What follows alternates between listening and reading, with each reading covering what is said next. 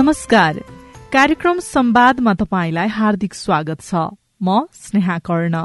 कार्यक्रम संवाद सामुदायिक रेडियो प्रसारक संघ अकोराबद्वारा संचालित सामुदायिक सूचना नेटवर्क सीआईएन मार्फत देशभरि प्रसारणमा रहेका करिब तीन सय सामुदायिक रेडियोबाट सुन्न सकिन्छ। कार्यक्रम संवाद डब्लूडब्लूडब्लू डट सीआईएन खबर डट कममा इन्टरनेट मार्फत चाहेको बेला विश्वभरि सुन्न सकिन्छ भने मोबाइल एप सीआईएन डाउनलोड गरेर पनि सुन्न सकिन्छ। यो कार्यक्रम समाजमा हुने गरेका विभिन्न हानिकारक परम्परागत अभ्यासहरूको अन्त्य राजनीतिक अवस्था स्वास्थ्य शिक्षा कृषि रोजगारी लगायतका विभिन्न विषयमा केन्द्रित रहनेछ। केपी शर्मा ओली नेतृत्वको सरकारले नयाँ आर्थिक वर्ष दुई हजार अठहत्तर उनासीका लागि अध्यादेशबाट बजेट ल्यायो। संसद नै भंग गरेको अवस्थामा अध्यादेशबाट ल्याइएको सोही बजेटलाई प्रधानमन्त्री शेरबहादुर देउवा नेतृत्वको हालको सरकारले प्रतिस्थापन गरिदिएको छ। आजको कार्यक्रममा हामी यिनै समसामयिक विषयमा अर्थ क्षेत्रका जानकार एवं राष्ट्रिय योजना आयोगका उपाध्यक्ष डाक्टर दिपेन्द्र बहादुर छेत्रीसँग कुराकानी गर्दैछौ। डाक्टर साहब स्वागत छ तपाईँलाई कार्यक्रम संवादमा धन्यवाद। केपी शर्मा ओली सरकारले अध्यादेशबाट ल्याएको बजेट प्रतिस्थापन गर्ने विधेयक ल्याएको छ। यसलाई कसरी हेर्न सकिन्छ? यो सरकार नै परिवर्तन भइसकेको परिप्रेक्ष्य र पहिला चाहिँ एउटा सरकारले मात्रै ल्याएको बजेटलाई हेर्दा यसपटक अब चार पाँचवटा राजनीतिक शक्तिहरू मिलेर बनेको संयुक्त सरकार भयो। अनि उहाँले संयुक्त सरकारको साझा कार्यक्रम भनेर आर्थिक उसमा पनि ल्याइसक्नु भएको होइन। यी सबै कुरालाई मध्यनजरमा राख्दाखेरि त बजेट चाहिँ काया पलट किसिमबाटै परिवर्तित हुन्छ कि भन्ने लागेको थियो तर मलाई त्यस्तो लागेन। तपाईँले टोटल बजेटकै हिसाबले हेर्ने हो भने पनि सोह्र खर्ब सत्तालिस अर्बमा चाहिँ विष्णु पौडेलजीको बजेट थियो। उहाँले चाहिँ अहिले सोह्र खर्ब तेत्तिस अर्बको मात्रै ल्याउनु भएको छ होइन? त्यो त केही फरकै भएन होइन? अनि दोस्रो कुरो के भएको छ भन्नुहुन्छ भने राजस्वले ठेक्ने अनुपातको हिसाब गर्दाखेरि पनि दुई खर्ब दस खर्बको हिसाब किताबमा चाहिँ उहाँहरू आउनु भएको छ दस खर्ब एकाउन्न अर्बकोमा होइन? त्योभन्दा फरक थिएन। अब यो यसलाई बिहोर्ने न्यून बजेट जुन चाहिँ थियो पाँच खर्ब बाइस अर्ब जस्तो हुन्छ र अहिले भनिएको थियो त्यो पनि हाराहारीमा त्यस्तै थियो। तर के भने विदेशी स्रोतबाट लिने यी सैँतिस अर्ब जस्तो रकम चाहिँ घटाइदिया छ होइन भने केही पनि फरक छैन। त्यसो भएको हुनाले ओभरअल रूपमा गणितीय हिसाब किताबले नै अङ्कको हिसाब किताबले हिजोको र आजको त्यो बजेट चाहिँ प्रतिस्थापन गरेको भन्ने कसैलाई पनि अनुभूति हुने अवस्था छैन। खालि केही फरक छ भनेदेखि एउटा दुईवटा सामाजिक सुरक्षाको रूपमा चाहिँ थपिएको छ होइन? र हिजो यो रकमको पनि प्रत्याभूति नभएको र त्यसका चाहिँ परियोजनाहरू पनि पूर्ण अङ्ग चाहिँ पुरा नभएका भनेर अहिलेको सरकारले थम्याएका चौध सय जस्तो परियोजनाहरू हामीले हटाइदिएका छौँ अथवा तिनलाई चाहिँ प्रदेशतिर पठाइदिएका छौँ भन्ने बाहेक तात्विक रूपले बजेटमा फरक छैन त्यस कारणले प्रतिस्पर्धा प्रतिस्थापन गर्यो भनेर डाहा गर्नुपर्ने परिस्थिति पनि मैले देखाएको छैन। प्रतिस्थापन गर्ने विधेयकले खासै असर नपर्ने तपाईँले बताइरहँदा नयाँ आर्थिक वर्षको दुई महिना बितिसकेपछि ल्याइएको विधेयकका कारण शुरू भइसकेका कतिपय योजनाहरू अलपत्र पर्ने हुँदैन? त्यसो त उहाँहरूले अहिले डिफाइन के गर्नुभयो भने जसको परियोजना विस्तृत परियोजना प्रतिवेदन तयार भएको थिएन र स्रोतको पनि सुनिश्चितता थिएन। हो त्यस्ता परियोजनाहरूलाई निरन्तरता नदिने भन्दा साथ त अब कस्तो थियो भने यो त्यस बेला तत्कालीन सरकारले आफूले कार्यान्वयन गर्ने भनेर ल्याएका नयाँ परियोजनाहरूलाई चाहिँ त्यसले चिसो पानी खन्याएकै देखिन्छ है? जस्तो चौध सय परियोजनाहरू जे भनियो नि ती सबै त अब सङ्घीय सरकारले त तिनीहरूलाई त्यो जिम्मा नलिने अवस्थामा आयो घोषणै गर्यो। र त्यसको लागि उहाँहरूले एउटा नीतिगत के गराउनु भयो भनेदेखि त्यो ठेक्का खास गरेर बहुवर्षीय ठेक्का सम्बन्धी मापदण्ड भनेर दुई हजार सतहत्तर भनेर उहाँहरूले ल्याउनु भयो है? हो त्यो मापदण्डभित्र परेकाहरूलाई र कोभिड सम्बन्धी आवश्यकता पर्ने रकमको लागि जुनसुकै बेलामा पनि हामीले विचार गर्न सक्छौँ। होइन भनेदेखि अब यो आश्वस्तता दिने होइन पछि गएर त्यो बहुवर्षीय ठेक्का सेक्का दिने यताउति गर्ने कुरा हामी गर्दैनौँ। भनेपछि नीतिगत रूपले नै एउटा टाइम लाइन बनाएर गएको हुनाले हिजो राखिएका सबै परियोजनाहरू त्यसमध्ये नि ती चौध सयलाई त उहाँले घोषणा नै गर्नुभयो एउटा दुइटा कहीँ बचे कुचेका रहेछन् भने पनि तिनीहरू नपर्न सक्ने सम्भावनाहरू बढ्यो। तिनीहरूको अनिश्चितता चाहिँ रहन्छ नै। तपाईँले भने जस्तै सरकारले चौध सय बाहेक अन्य योजनाहरूलाई पनि प्राथमिकतामा नराखेर ती बजेटहरूलाई कटौती गरेको छ। त्यसले नेपालको समग्र विकास निर्माणमा असर नपर्ने हो भनेर हामीले बुझ्दा हुन्छ? त्यसो त उहाँहरूले के भन्नुभएको छ भने यो राष्ट्रिय गौरवका आयोजनाहरू भनेर जे भनिएको छ नि र तिनीहरूलाई चाहिँ फरक पर्दैन है भन्ने कुरो पनि छ है? अनि जस्तो कतिपयलाई चाहिँ उहाँहरूले टाइम लाइन दिएर पनि काम कारवाही गरिराख्नु भएको छ। जस्तो मेलमजी चाहिँ अब खै एक खर्ब कति जति नोक्सान परिसक्यो के होला कसो होला भनेको थियो नि। त्यसलाई चाहिँ त्यो अठहत्तरको चैतसम्ममा हामी रेस्टोर गर्छौँ भन्नुभएको छ नि। यस्तो स्पिरिट देखाएको हुनाले राष्ट्रिय महत्त्वकै विषयहरूलाई त तलमाथि पार्ने किसिमले उहाँहरू जानुभएको छ जस्तो देखिँदैन। यद्यपि त्यो बजेटमा चाहिँ ती सबै भनौँ न माइक्रो लेभलका सूक्ष्म किसिमले हेर्ने यताउता गर्ने कुराहरू चाहिँ अहिले भन्न सकिने अवस्था हुँदैन। तर पनि ठुला ठुला परियोजनाहरू र पहिले नै भनौँ न यो कार्यान्वयनको रूपमा चाहिँ गइसकेका कुराहरू कतिपयलाई चाहिँ फरक नपर्न सक्ने सम्भावना नै हुन्छ। महालेखा नियन्त्रकको कार्यालयले पनि तलब भत्ता बाहेकका बजेट कार्यान्वयन नगर्न भनिसक्यो होइन? यो अवस्थामा नयाँ ल्याइएका बजेटबाट कसरी अब काम अघि बढ्न सक्छ? यो एकदम छोटो समयको लागि मात्रै हो। यो ट्रान्जिसनको पिरियडमा कर्मचारीहरूको मिलिमतबाट चाहिँ यस्तो अघि तपाईँले उल्लेख गर्नुभएको कतै तिनीहरू जोखिममा त पर्दैनन् परियोजनाहरू।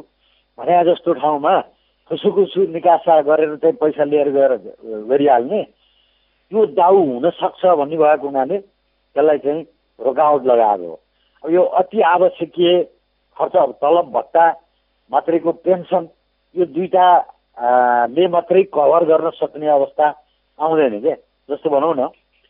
अब सरकारले खर्च बेहोर्नु पर्ने बन्दी कैदीहरूको लागि रासन भन्छन् नि। अब हजारौँको सङ्ख्यामा छ त्यस्तो है। उनीहरूलाई त्यो रासन चाहिँ बन्द गरिदिएर त बिचरा कसरी बाँच्न सक्छन् सक्दैनन् नि। त्यस कारण यो नितान्त छोटो समयको लागि मात्रै ल्याइएको बार बन्देज हो। केही समयपछि नै त्यसलाई चाहिँ खुलाएर अनि स्पष्टताका साथ निर्देशन जाने कुरामा विश्वस्त हुन सकिन्छ। तपाईँले अघिदेखि यो छोटो समयको लागि हो भनेर भन्दै हुनुहुन्छ। छोटो समयको लागि मात्रै भनेको के हो? यसलाई पनि प्रश्न पारिदिनुहोस् न। ए हो होइन बजेटले छोटो समयको लागि काम गर्ने भन्ने होइन। त्यो निकासाको प्रक्रिया हुन्छ नि। त्यो निकासाको प्रक्रिया भने अहिलेलाई पेन्सन र तलबलाई मात्रै नरोकौँ। अरूलाई चाहिँ निकासा नदेऊ है भन्ने कुरा आएपछि त अघि मैले भने जस्तै जस्तो सीमा सुरक्षामा बसिराखेका प्रहरीहरूले रासन पाएनन् भने उनले कसरी काम गर्ने? होइन र त्यो पनि त तलब मात्रै दिएर त हुँदैन होला नि त उनीहरूको रासन त छुट्टै छ नि त व्यवस्था होइन? त्यो रासन त यसबाट छुट्यो होइन? एउटा त्यो हो अनि त्यस्तै कैदी बन्दीहरू सरकारले उनीहरूलाई चाहिँ बाहिरतिर छोड्न हुँदैन है भनेर राखेका मान्छेहरू जसलाई गार्ड गरेर चाहिँ राखिया छ उनीहरूलाई खाना नदिने हो भने त मानव अधिकार पनि त हनन भएको अवस्था हुन्छ नि। भनेपछि यस्ता जटिल किसिमको परिस्थितिहरू पनि आउँदो रहेछन् भन्ने महसुस भइसकेपछि यसलाई बाटो खोल्नको लागि तलब र पेन्सन मात्रै भनेको अतिरिक्त अति आवश्यकीय सेवाका कुराहरू भनेर खुलाइदिनको निमित्त सरकार चाहिँ बाध्य हुन्छ। त्यस कारणले यसलाई एकदम छोटो समयको लागि मात्रै ल्याइएको परिपत्र हो भनेको कारण चाहिँ त्यो हो। भनेपछि अत्यावश्यक क्षेत्रहरूमा अहिलेकै बजेटले पनि काम गर्ने तर त्यस बाहेकका अन्य योजनाहरू छन् भने त्यसको लागि चाहिँ अहिले रोक भनेर सरकारले वा महालेखाले भनेको हो भनेर बुझ्ने हो। अघि यसमा चाहिँ तिनवटा अरू विधेयक पनि त्यसमा चाहिँ राखेका हुन्छ क्या। राष्ट्रको ऋण उठाउने विधेयक भन्ने है। अनि तत्काल चाहिँ पुरा गर्नुपर्ने कामको निमित्त भनेर तिन महिनाको अघिल्लो वर्ष को रकममा चाहिँ पच्चिस तिस प्रतिशत जस्तो काम चलाउको निमित्त बजेट त बजेटले फरक पार्दैन होइन? यो बजेटै पास गरेर छलफल गरेर पास गर्ने नगर्ने जेसुकै भए पनि अब हिजो देखिहाल्नुभयो पास गर्ने कुरामा त यही विधेयक पेस गर्नलाई पनि अर्थमन्त्रीले चाहिँ सय मिटरको दौड दौडेर गएर मौका छोपेर छिटो छिटो भाषण गरेर टुङ्ग्याउनु पर्ने परिस्थिति आयो नि त। अब यस्तो अवस्थामा बजेट पास हुने नहुने कुरो त झन् हुन्छ। तर पनि त्यो तिनवटा छुट्टै विधेयकहरू उहाँहरूले जे राख्नुहुन्छ तत्काल काम चलाउनको निमित्त बजेट निकासा गर्ने राष्ट्रले ऋण लिने हो यस्ता कुराहरूको लागि अर्को उसले बाटो फुकाएको हुन्छ। तर त्यसो भन्दा भन्दै पनि महालेखा नियन्त्रकले तलब तलब र पेन्सन बाहेककालाई भनिदिँदाखेरि अघि मैले भने जस्तै अति आवश्यकीय कुराहरू चाहिँ वास्तवमा त्यसमा अझै पनि परेनन् होइन? हो त्यो नपरेका कुराहरूलाई अनुभूति गर्दै तुरुन्तै त्यो निर्देशी उहाँको चाहिँ निर् निर्देशन जे छ नि त्यसमा चाहिँ परिवारजन हुन्छ र लामो समय लाग्दैन भनेको कारण थियो त्यसले बजेट त अब तिन महिनाको निमित्त पर्याप्त हुने गरेर त त्यही दिएको सप्लिमेन्टरी किसिमका त्यो प्रस्तावहरू बजेटसँगै आउने अरू डकुमेन्टहरू हुन्छन् नि उनीहरूले पार्लियामेन्टसँग मागेकै हुन्छ र त्यो अटोमेटिकल्ली जान्छ भने बजेट नहुने भन्ने होइन। खालि त्यो निर्देशनले बाधा पुर्याउँछ भन्ने हो। त्यो निर्देशन पनि थपघट गरेर फेरि काम चलाउनको निमित्त तुरुन्तै बाटो फुक्छ। बजेटकै कुरा गर्ने हो भने कृषि बीमा दीर्घ रोगीलाई मासिक भत्ता दशैं मनाउन भत्ता जस्ता कार्यक्रम पनि यसपटक बजेटमा परेको छ। यो आवश्यक हो थियो वा सरकारले लोकप्रिय बन्नको लागि मात्रै यस्ता कार्यक्रम ल्याएको हो? यसको एउटा सैद्धान्तिक आधार के छ भन्नुहुन्छ भने अमेरिका जस्तो मुलुकले यो कोभिडबाट परेको प्रभावको कारणले गर्दा भनेर सत्र सय डलरको चेक घर घरमा पुर्यायो। भन्यो। त्यो भनेको हो तत्कालै काम गरेर निर्वाह गर्नुपर्ने गरेका मान्छेहरूको लागि भनेको थियो नि होइन? त्यस्तै कपी गरे हुनुपर्छ जस्तो लाग्छ मलाई। पाँच लाख जस्तो परिवारहरू जसलाई यो कोभिडले ज्याला कमाएर भनौँ प्रत्येक दिन जस्तो आर्जन गरेर खानुपर्नेहरूको लागि एकपटकको निमित्त दस हजार रुपियाँ दिने भने अब त्यो दिने कहिले भन्दा दसैँभन्दा अगाडि नै दिने भन्ने भएको हुनाले दसैँ मनाउनलाई दिएको जस्तो हान पर्यो। तर यो कोभिडले काम रेगुलरली गर्न नपाएर आर्जन गर्न नपाएका परिवारहरूले पाउने र दसैँभन्दा अगाडि नै दिने भन्दाखेरि अब खसी बोका राँगा काटेर खाउन् न त अनि चाहिँ कुखुरा सुखुरा जे हुन्छ भने जस्तो भान पर्या हो। तर यो चाहिँ पार्ट एन्ड पार्सल अफ कोभिडबाट परे प्रतिकूल प्रभाव परेका न्यून आय भएका परिवारहरूलाई दिएको भन्ने बुझिन्छ। अब यो दीर्घ रोगीहरूको कुरा तपाईँले गरिराख्नु भएको छ। यो चाहिँ के भने पहिला चाहिँ शेरबहादुरजी नै प्रधानमन्त्री हुने बेलामा यो कुरा ल्याइएको थियो। त्यति बेला चाहिँ सायद दिपक बोहराजी सामाजिक उसमा कि केमा मन्त्री हुनुहुन्थ्यो उहाँले चाहिँ घोषणा गरिदिनु भयो क्यान्सर लागेका क्यान्सर पीडित मृग मृगौला पीडित अनि यो स्पाइनल कर्ड चाहिँ भाँचिएर बसेका यस्ता रोगीहरूको लागि पाँच हजार दिने र त्यो बरदेश पास भएर दिने अब भइसकेको थियो। त्यो कुरो चाहिँ ओलीजीको सरकार आएपछि त्यसलाई चाहिँ घटाइदिया हो। र त्यसको विरोधमा स्पाइनल कर्ड भाँचिएका रोगीहरूले बिचरा सडकमा आएर प्रदर्शन पनि गरेका थिए। हामीमाथि अन्याय भयो भनेर। अब सरकार त फेरि सरकारै हो। होइन त्यो चाहिँ त्यतिकै गएको थियो। फेरि शेरबहादुरजी प्रधानमन्त्री भएर आएको कारणले गर्दा हिजो हामीले इन्ट्रोड्युस गरेका कुरा त अब नगर्ने हो भने कुन चाहिँ नाति आएर गर्छ त भनेर उहाँहरूले आफ्नै पालामा चाहिँ गरिदिनु भएको हो है? अब यो दुईवटा कुरा चाहिँ नयाँ आयाम जस्तो देखिएको छ। पहिलाकै सरकारले ल्याएका कतिपय कार्यक्रमहरूलाई अहिलेको सरकारले हटाइदिएको छ। यसको अर्थ यो पनि बुझ्न सकिन्छ कि चुनावताका दलहरूले आफ्ना घोषणा पत्रमा समावेश गरेका कार्यक्रमहरूलाई अहिले समावेश गरेर त्यसलाई कार्यान्वयनमा ल्याएको हो भनेर? आफूहरूले ल्याएको घोषणा पत्र अनुसार नै जानुभएको छ भनेर हेर्ने हो भने त त्यति फरक पर्ने किसिमको कुरा आएन किनभने जनता समक्ष ती सबै कुराहरू बाचा दिएर गरे हो।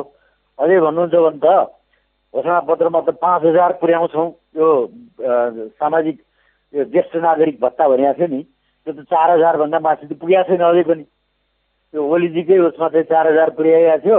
उहाँहरूले पाँच सय रुपियाँ भए पनि थप्नुहुन्छ कि भनेको त त्यो पनि थपेर आएन। त्यसैलाई कायम गरेर गएको अवस्था छ। तपाईँको घोषणा पत्रमा पाँच हजार कुरा थियो। अब यसो हेर्ने हो भने त आउने वर्ष स्थानीय निकायको पनि चुनाव एक वर्ष डेढ वर्षपछि त स्थानीय निकायको पनि चुनाव हुन्छ। होइन? यी सबै कुरालाई पनि मध्यनजरमा राखेर वितरणमुखी किसिमले चाहिँ सरकारले बाँड्न खोज्यो भन्ने पनि धारणा त राख्न सकिन्छ नै। आफ्नो ठाउँमा रह्यो। तर त्यो कोभिडले न्यून आय भएकाहरूलाई पारेको मर्कामा सरकारले हेर्छ भनेर यो साझा कार्यक्रम ल्याउने बेलामा पनि अनि श्वेतपत्र भनौँ कि स्थिति पत्र भनौँ न अर्थमन्त्रीले जे राखेका थिए हो त्यसमा पनि यो कुराको छनक चाहिँ दिया हुनाले हामीले पनि हेर्छौँ भन्ने भएको हुनाले त्यसैको स्पिरिट अनुसार आएको भन्ने मैले बुझाएको छु। बजेटको आकार थोरै भए पनि घटेको छ तर आर्थिक वृद्धिको लक्ष्य बढाइएको छ। यसको तालमेल कसरी मिल्छ? थोरै घटाएको भनेर चाहिँ त्यो ऋणको मात्र सैतिस अर्ब एउटा है। टोटालिटीमा बजेटमा चाहिँ पन्ध्र अर्ब जस्तो घटाए जस्तो देखिँदो रहेछ। अब सोह्र खर्ब बत्तिस अर्ब तेत्तिस अर्ब चाहिँ अहिले अनि सोह्र खर्ब सत्तालिस अर्ब चाहिँ पहिला। भनेपछि त्यसैको अगाडिमा हो। त्यति धेरै फन्डामेन्टल किसिमबाटै रकम घटेको होइन। तर यो पहिलाको बजेटले चाहिँ अध्यादेशले छ प्रतिशतको आर्थिक वृद्धि भनेको थियो होइन? अनि मूल्य वृद्धि पनि छ प्रतिशत भनेको थियो क्या त्यो हिसाबले हेर्दाखेरि त ल जति आर्थिक वृद्धि भयो त्यो मूल्य वृद्धिले नै खाइदियो हुनाले मान्छेको उसमा त हात लगाएर सुन्न भयो। त्यसो भएको हुनाले त्यो एनुमाली किन राख्ने? भन्ने भएको हुनाले सात प्रतिशत भनेर राखिया हो। र त्यसको पछाडिपट्टि एउटा कारण चाहिँ के छ भन्नुहुन्छ भने छ प्रतिशतको आर्थिक वृद्धि भनेर भनेको भए तापनि यो आउनु यो चालु आर्थिक वर्षलाई भने हो त्योभन्दा अगाडि त साढे छ प्रतिशत भनेको थियो। तर त्योभन्दा अगाडिको वर्षमा नकारात्मक किसिमको आर्थिक वृद्धि भयो र गएको आर्थिक वर्षमा चार प्रतिशत हुन्छ भन्दा भन्दै पनि त्यो पनि हुन नसक्ने। भनेपछि अहिले आएर एक डेढ प्रतिशतभन्दा हुँदैन भन्ने आकलन छ। अब यसको आधार त के भयो भन्नुहुन्छ भने एकदम कमजोर आधार भयो नि।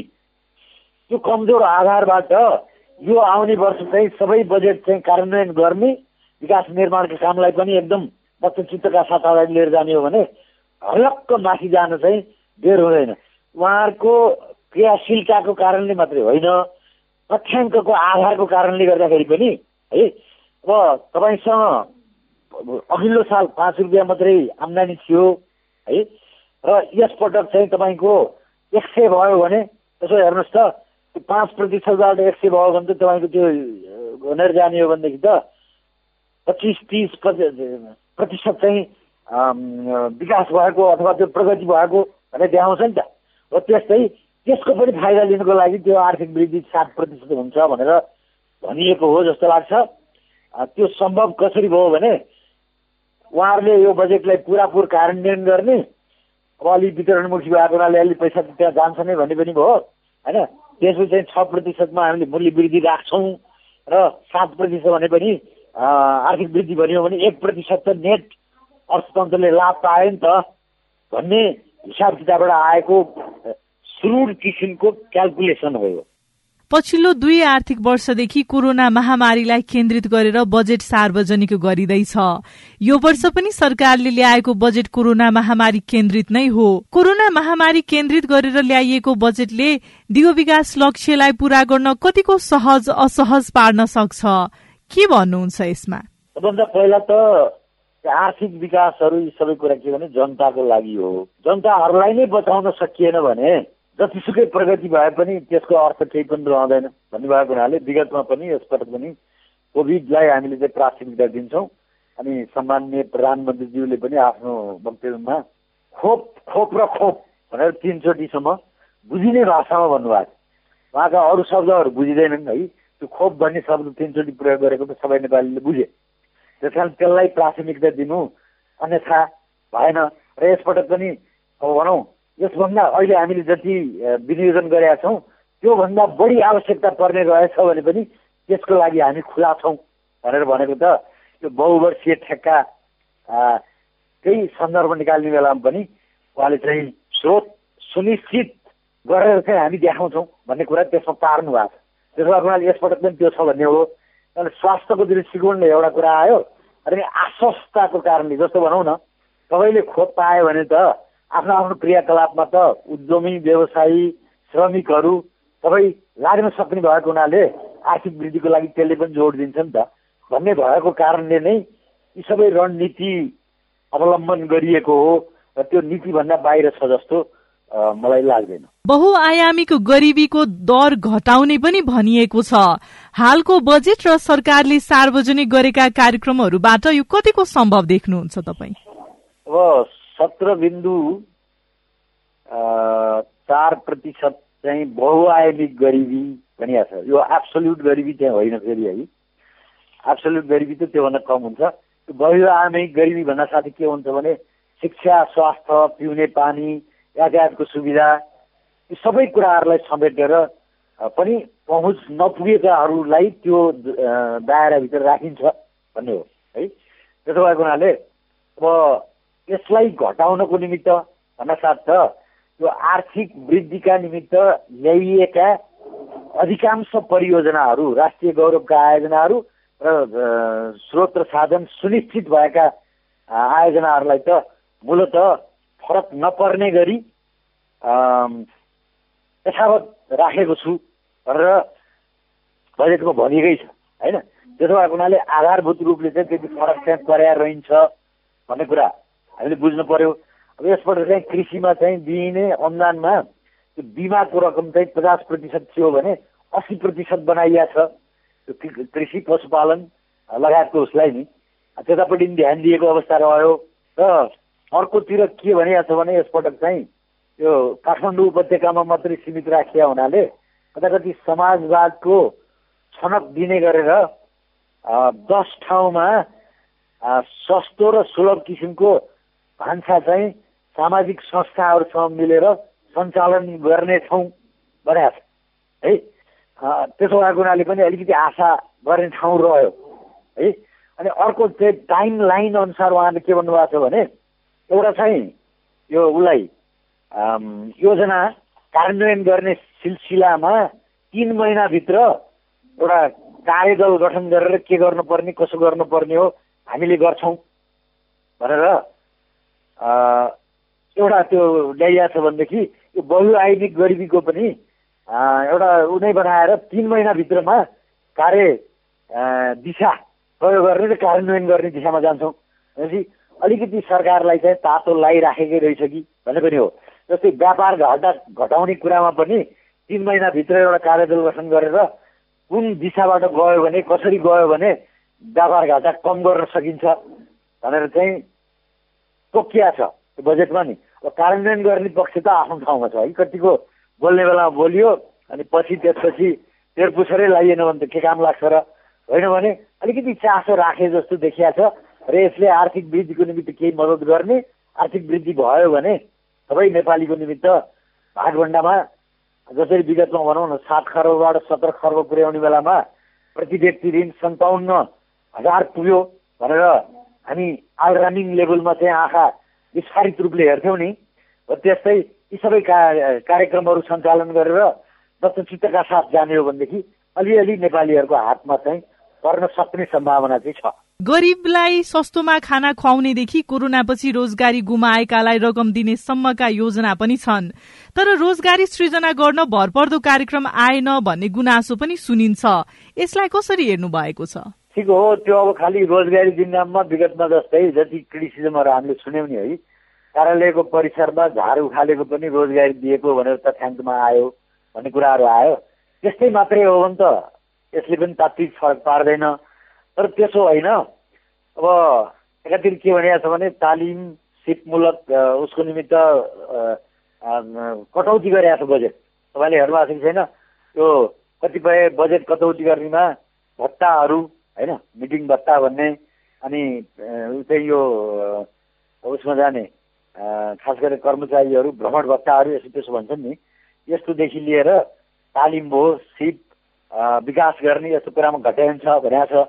तर फेरि तल गएर के भनेको छ भने महिला पहिला उहाँहरूलाई त्यसै मुखले मात्रै भनेन उहाँहरूलाई पनि सिप त दिनु पऱ्यो तालिम दिनु पऱ्यो होइन? व्यवस्था गर्नु पऱ्यो र अरू कतिपयलाई पनि स्वदेशमै रोजगारी दिलाउनको निमित्त तालिम दिएर अनि त्यसअनुसार प्रत्येक वाणिज्य ब्याङ्कको उसले पाँच सयलाई चाहिँ रोजगार दिने किसिमले कर्जा प्रवाह गर्ने पनि भनेको छ होइन? यो सबै कुरालाई त ध्यानमा राख्ने हो भनेदेखि गरिबी निवारण गर्नको निमित्त केही कदम चाल्न खोजेको हो कि? तर विगतमा पनि यस्तो कुराहरू थिए किन सञ्चालन हुन सकेनन् भन्ने कुरा पत्ता लगाएर अगाडि बढियो भने हुनसक्छ। होइन भने घोषणा गरेर मात्रै त्यसले असर पार्छ भन्ने कुरो चाहिँ हुँदैन। एमालेको अवरोधकै बीचमा प्रतिस्थापन विधेयक आयो त्यसमा पनि प्रतिपक्षको सहयोग देखिँदैन। त्यसमाथि कोरोनाको प्रभाव पनि छ। यस्तो अवस्थामा बजेट कार्यान्वयनको चुनौतीहरू के के देख्नुहुन्छ? मूल कुरो त के भने यो बजेट कार्यान्वयन गर्ने भने चाहिँ पोलिटिकल लेभलबाट होइन। उहाँहरूले त स्पिरिट राख्ने हो होइन? र त्यसलाई चाहिँ मार्ग निर्देशन गर्ने हो। कार्यान्वयन गर्ने भने चाहिँ कर्मचारीहरूले हो है। अब कर्मचारीहरूमा कतिको विश्वास चाहिँ यो सरकारले आर्जन गर्न सक्छ भन्ने कुरा ठुलो हो है। त्यो आर्जन गर्नको निमित्त दुईवटा तिनवटा कुराहरू आवश्यकता पर्छ। पहिला त विश्वासै गर्नु पर्यो होइन। उहाँहरूलाई कार्य सम्पादन गर्ने करार गर्ने भन्छन्। पहिला पनि भएको थियो हुन त होइन। त्यो करार गरेर अब काम गर्ने ठाउँमा आफ्ना मान्छे राख्ने है। अनि आफ्ना मान्छेसँग मिटिङमा बस्ने बेलामा चाहिँ प्रशस्तिहरू मात्रै गाएर सबै समय खर्च गर्ने अनि त्यहाँ के भएको छ कसो भएको छ भन्ने कुरो उनीहरूले दिएका उसमा मात्रै भर पर्ने हो भनेदेखि यो पनि खास फरक पर्दैन। त्यस कारणले तिमीले गर्नुपर्ने काम यो हो होइन? गर्न सकेनौ भने तिमीमाथि कारवाही हुन्छ। भन्नु थाल्ने हो भनेदेखि कार्यान्वयन गर्ने गाह्रो पनि छैन। र यसमा मूलत मैले चाहिँ अलिक पहिलेदेखि के भनेको छु भने अहिलेको अर्थमन्त्रीको ब्याकग्राउन्ड चाहिँ एक प्रकारले जनयुद्धको बेलामा कमान्डरको हैसियतले आएको हुनाले र केही हदसम्म उहाँ सफल पनि हुनुभएको हुनाले अनुशासन के हो उहाँलाई पुरै थाहा छ होइन? त्यो अनुशासनमा आफू पनि बस्ने र कर्मचारीहरूलाई पनि त्यसमा अलिकति माथि तलमाथि परेछ भनेदेखि आवश्यकता अनुसार कारवाही गर्ने दिशामा जान सक्नुभयो। त्यसमा आफ्नो र अरू नछुट्याइकन जान सक्नुभयो भनेदेखि बजेट कार्यान्वयन गर्नलाई पनि त्यति गाह्रो छ जस्तो मलाई लाग्दैन। कर्मचारीहरूलाई विश्वासमा लिन सक्नुपर्छ भन्ने एउटा शर्त हो। अर्थ क्षेत्रका जानकार एवं राष्ट्रिय योजना आयोगका उपाध्यक्ष डाक्टर दिपेन्द्र बहादुर छेत्रीसँगको यो कुराकानीसँगै हामी कार्यक्रमको अन्त्यमा आइसकेका छौं। आजको कार्यक्रम तपाईंलाई कस्तो लाग्यो? यदि तपाई पनि यस्तै कुनै विषयमा कुराकानी गर्न चाहनुहुन्छ वा तपाईँको मनमा कुनै प्रश्न जिज्ञासा छ भने हाम्रो टेलिफोन नम्बर शून्य एक बान्न साठी छ चार छमा फोन गरेर दिइएको निर्देशन अनुसार तपाई आफ्नो अनुभव तथा सल्लाह सुझाव जिज्ञासा एवं प्रतिक्रिया रेकर्ड गराउन सक्नुहुनेछ। साथै तपाईँले हामीलाई हाम्रो Facebook page at the rate CIN खबरमा गएर पनि आफ्ना कुरा लेख्न सक्नुहुनेछ। हामी तपाईँको प्रतिक्रिया पर्खिरहनेछौ। सामुदायिक रेडियो प्रसारक संघद्वारा संचालित सीआईएनले तयार पारेको कार्यक्रम संवादबाट प्राविधिक साथी सुभाष पन्तलाई धन्यवाद दिँदै म स्नेहा कर्ण पनि विदा हुन्छु। नमस्कार।